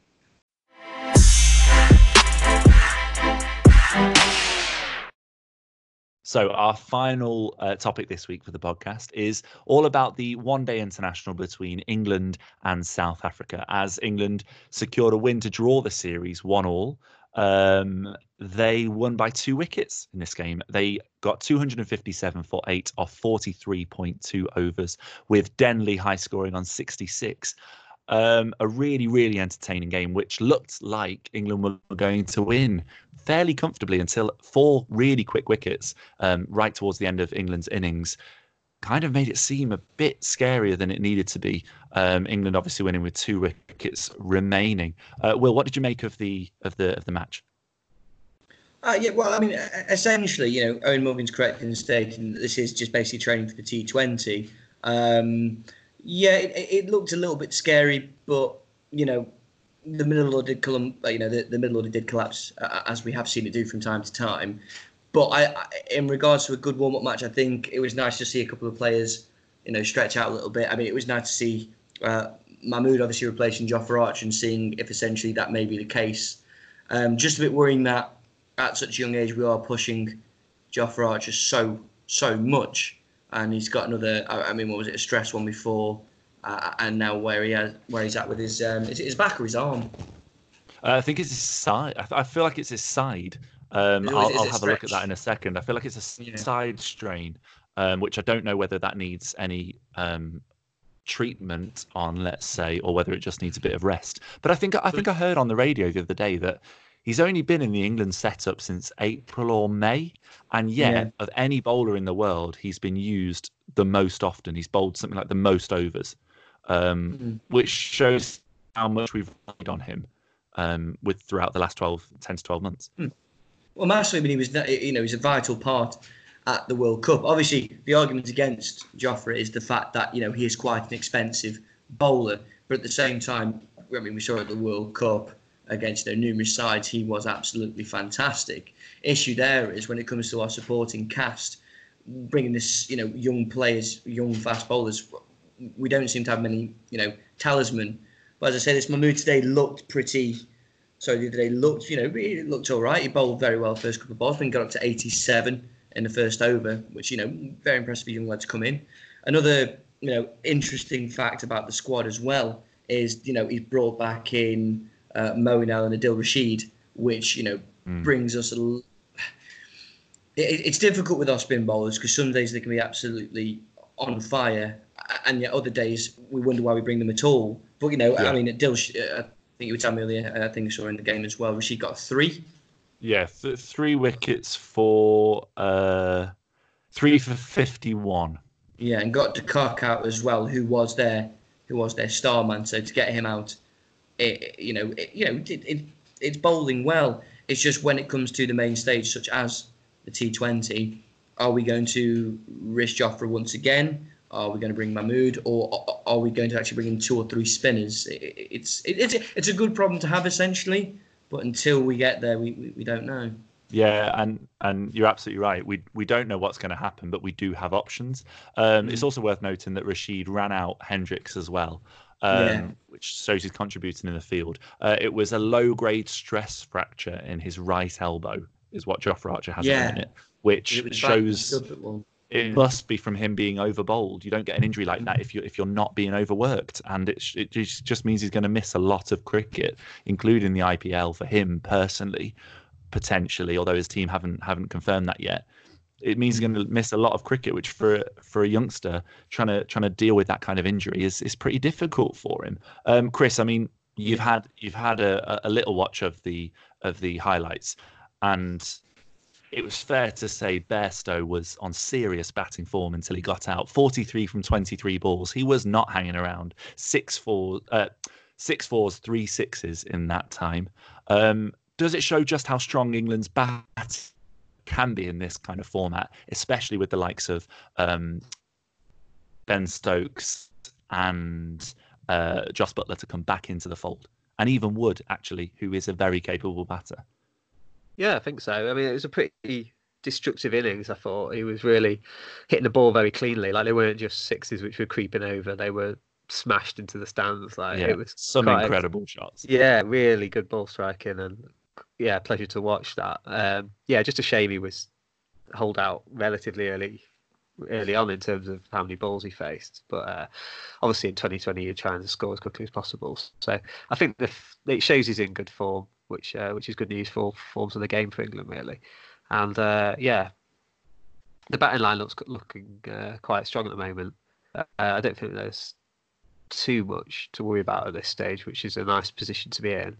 Uh, like uh, Will said, it's more to do with the bowling and the lack of spin, and because you've got people like Rashid who have he's like ruled himself out of tests, hasn't he, and things like that. Mm. So, so although he's doing a job here, in the other forms of the game, it still leaves a few holes in the squad which need filling. So, yeah, so there's a few issues there for England, but uh, no, the batting's uh, come on quite well really, and but I, we are always we always have a collapse in us, don't we? That's the Yeah. that's the Uh, concern, yeah, every single time.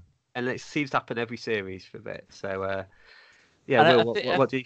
Sorry. Dan, Sorry, what- I think it was a time in the in the game we, we won with 40 balls remaining, yeah. and I Yeah. think it's in a, t- a time in the game where we collapsed, where we didn't need, we could have managed the game better. We could have.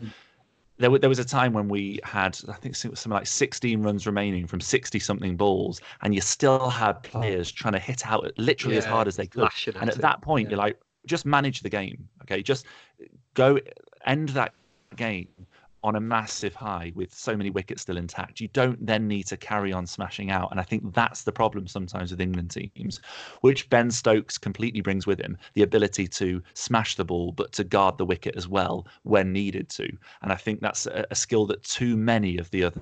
Uh, of the other England batters, especially in that middle order, aren't capable of. They can hit the ball as hard as anyone, and yet at times they cannot guard their wicket. Um, Will, I mean, you've hit nail right on the head, and to point out a player who was doing that, you know, so consistently, so consistently, you know, starting almost most of the time the collapse of the middle order if he's not starting. Jason Roy, I, I, you know, it's really hard to say.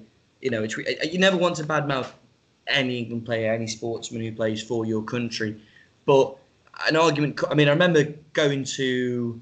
Um, I remember going to the Ashes at Old Trafford, and I remember you know watching the World Cup. And other than maybe a small demographic of people, it's really hard to see anyone in the last couple of last couple of years or, or eighteen months give you know Jason Roy any sort of compliment. He unfortunately, for, for reasons unknown, I, I mean, I, I- you know, I'm not the biggest cricket. I'm not. I'm not. I'm not a cricket expert whatsoever. But when it comes to him and the middle order, smashing the ball, easy wickets, head games. He loses it all the time. And if that is the case, maybe it's time to take him out to start the middle order, bring someone with a calmer head in. Um, but as well, I say, was, well, someone with that calmer head could easily be um, someone like uh, Joe Denley, who scored Yeah. 66 in the game, uh, 66 from 17 balls, a really, really good innings from him. Mm-hmm. Uh, Bairstow's obviously great as an opener, but great to get the ball rolling. Root, for me, never really excelled as an opener, so I don't, I don't feel like that's his position. But Eoin Morgan could go into that position if he took that captain's role and did so. Josh Yeah, Buttler could go into that position as well, but Mhm. again, not so sure. Um, it's a difficult one, isn't it? Because I think I, I, I agree. Roy is great when he's hitting out, but doesn't always provide that confidence for me. No, he doesn't at all. And I mean, you just watch the it, big edge goes high in the air. Roy doesn't know where it's going, and I, I don't know whether he panics because he is on. He's.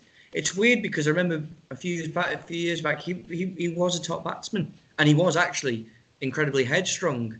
I, I, it, it's not for me, as I say, to badmouth badmouth anyone, but in regards to this, something must be going on. Must be something incredibly tough to go such a fall from grace in the last, as I say, 18 months to two years. Yeah, and and I think that there is that almost unsurety where there didn't used to be on Roy. It used to be an, an absolute cert, and, and I think it is getting to that stage where people are starting to doubt, and and when that doubt starts to creep in, then players start to or can go one of two ways. They either completely show their worth and start to really gain their their mm. momentum, similar to what happened with Ben Stokes in a way, or they start to fall back and then are in and out of the team. And that's not what you want to see with Jason Roy because we know he's such a talented batsman. I mean, we're mm-hmm. going forward, Chris, onto the, the T20 World Cup um, in Australia in October. Uh, still distance away, but we're starting to prepare for that for that eventuality. Now, England are ranked third in the T20 rankings. Pakistan first, Australia second, India fourth, and South Africa fifth. Now, with the likes of Roy, who, as we said, is a good batsman but doesn't always show it. Bairstow, Root, Morgan, um, Denley, Stokes, Buttler, and then the bowling talents of the likes of potentially, hopefully, Jofra Archer, Jordan, Wood. Have we got as good a chance of anyone of of winning the T20 World Cup? Well, I'd like to think so. I mean, but in a in a tournament that's quite short format, you there's less chance of there's more like chance yeah, unpredictable results as well. So uh, whether that helps England or not, it depends on your point of view, really. But I, I think we've got a good pedigree in the competition. Uh, didn't we win it few years ago? Didn't we? So um, yeah. So we've shown we've got the pedigree as a as a nation to do so. Uh, whether we're as good as seems like Pakistan or Australia, I'm not. I'm not sure really. Uh, yeah, do you have any opinion on that, or? I, th- I think I think you're right in the fact it's unpredictable. I think it's difficult to call in such a short format because yeah, any the cream doesn't have a chance to rise to the top, really, does it? No, and and if you start to fall behind, I mean, we all have probably played stick cricket. Am I right? And once you fall behind in stick cricket, I mean, there's there's no chance of getting back. And I think it's probably exactly the same kind of mentality in in the T20 World Cup. I imagine. Um, I, I, mean, England won it, Chris, in 2010.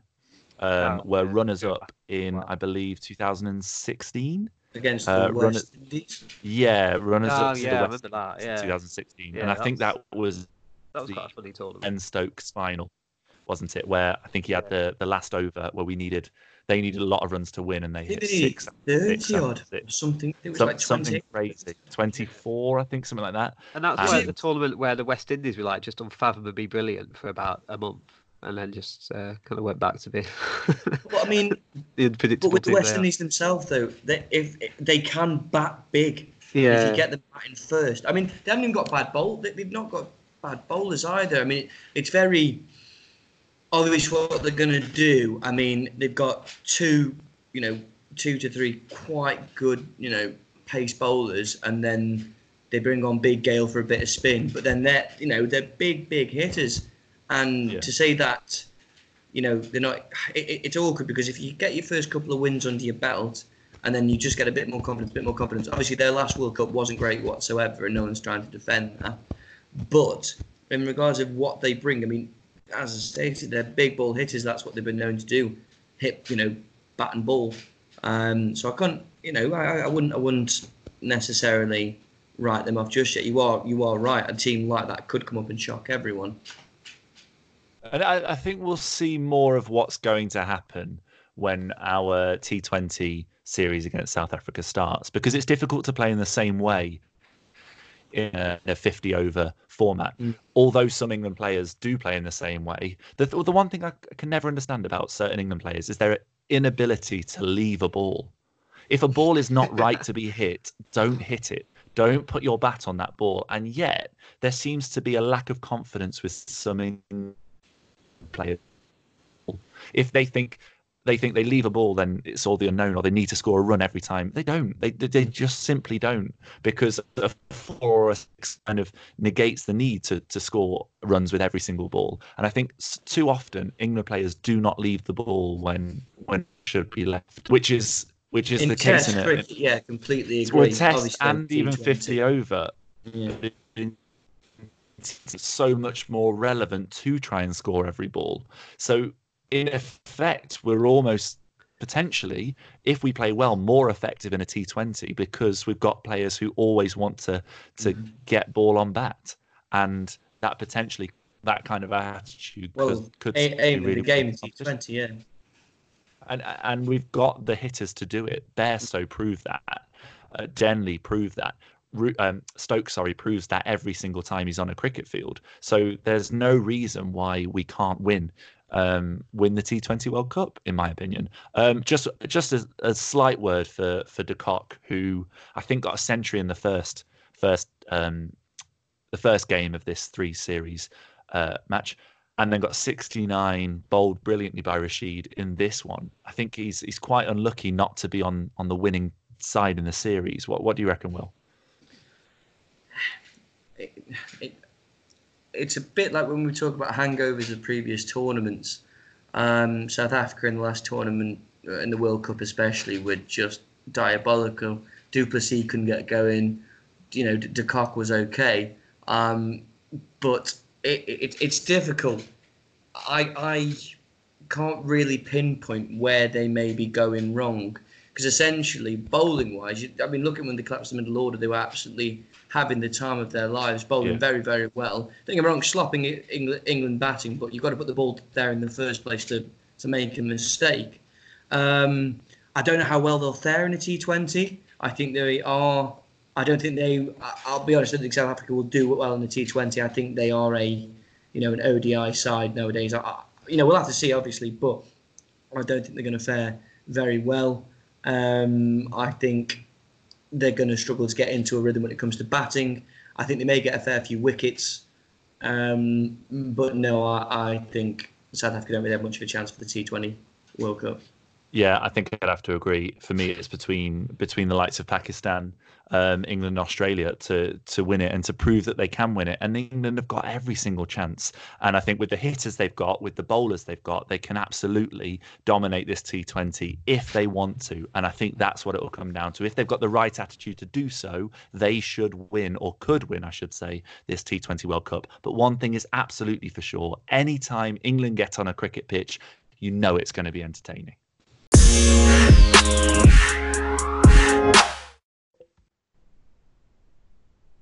So that's all we've got time for this week, I'm afraid. But I've had an absolute blast. And I'm sure has been away at the Pun Championships. He's secretly been missing us all and crying in the audience. That's that's what's in my head. Probably crying with laughter, but I mean, in my head, he's crying because he's, he's missed out.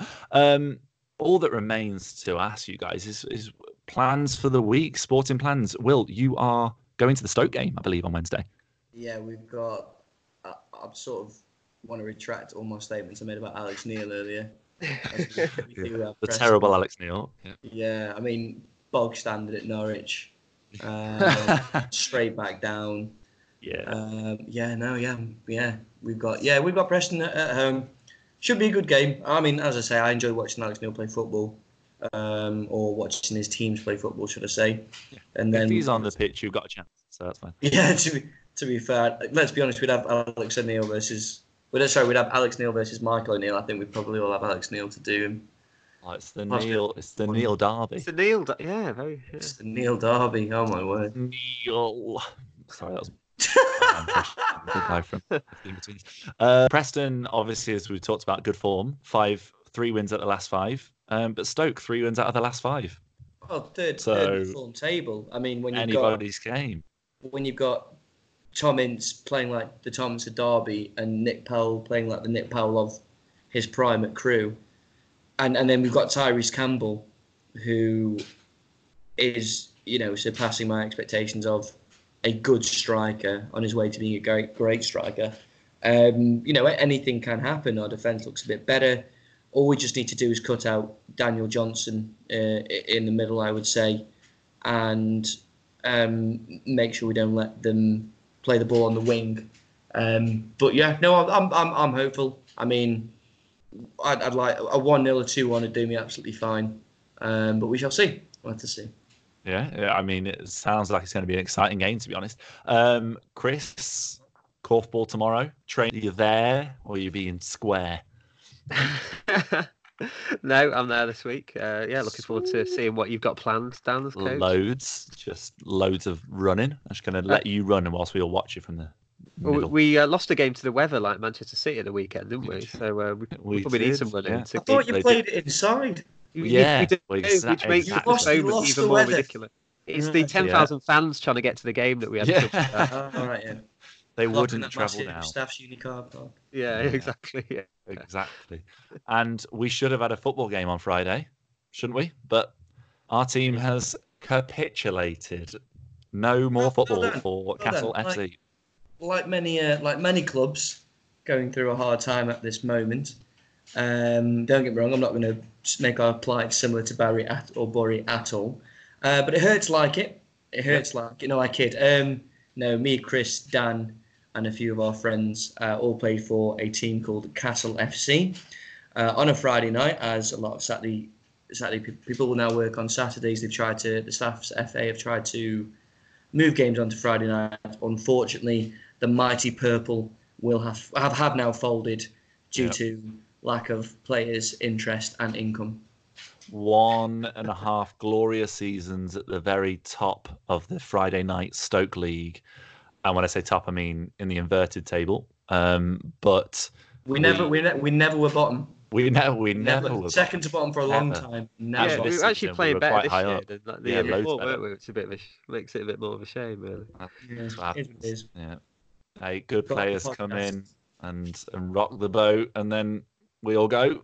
But we go again, boys, as they'd say in Sunday League. Even though we won't go again, but apart from that, like We'll try. mentally, we'll go again. We'll, we'll essentially we'll just go. Um, yeah, we'll just go, leave, we're gone. Um, any Valentine's Day plans? Uh, off to Nelson's Gin Distillery this Saturday. Me and Oh, my that's partner. nice. Nice. Yeah, good. yeah, That sounds off really there. good. Sharing, sharing distill. I, I, I shall not be drinking, um, but she will quite a lot. So we go. yeah, nice. Chris, any plans? Yeah, aren't we looking after your dog? Yes, you are. so because me and my wife is so romantic um we don't celebrate valentine's day uh because i don't want to be told when i should and shouldn't buy flowers or gifts i want to just buy oh, them oh, boo, because- boo. Well So- done. Good man. so- Good man. so we don't celebrate it and so therefore she's going off to a hen weekend in i think norwich i'm going down south for um, a christening and for, for to see friends so chris is coming to my, my house to to dog sit my uh, yeah good times are you looking forward to it chris because Yeah, okay, it'd be good to get. I hope the weather's alright, and we could Yeah. yeah, have a nice big walk and uh, no more snow out. he was he Good. was catching snowballs earlier as we were throwing Oh, excellent. underneath in the snow so he does like snow. Did you actually have a reasonable amount of snow? that loads Yeah. loads Really? of snow ridiculous Loads amounts yeah Yeah. Oh. like like No. inches. Yeah. Yeah. Yeah. Oh, right. Although it's all gone now, so Ah, Oh, I that's can get to work tomorrow. So We've got to go to work tomorrow. Yeah. Uh, but because it's Valentine's Day, it had me thinking. Our Twitter topic for this week is going to be sports people that you can turn their names into connotations of love, things to do with love. Okay. Now, Wagner Love doesn't count, the uh, infamous footballer, because his name already has love. So no countsies, I've heard. Um, Will, you came up with a great one off air. Please reveal your entrance to our Valentine's Day sports person mashup. Uh, Anthony Knockhart. Anthony Knockhart. I mean, that is that is some great one. Um, my less good one is Danny Roses, um, yeah, because roses, the chocolates, or the flower. Um, Chris, any that spring to mind when I Uh, say Valentine's Day sports people? Obviously, they were two footballers. You can go for anyone if you wanted to.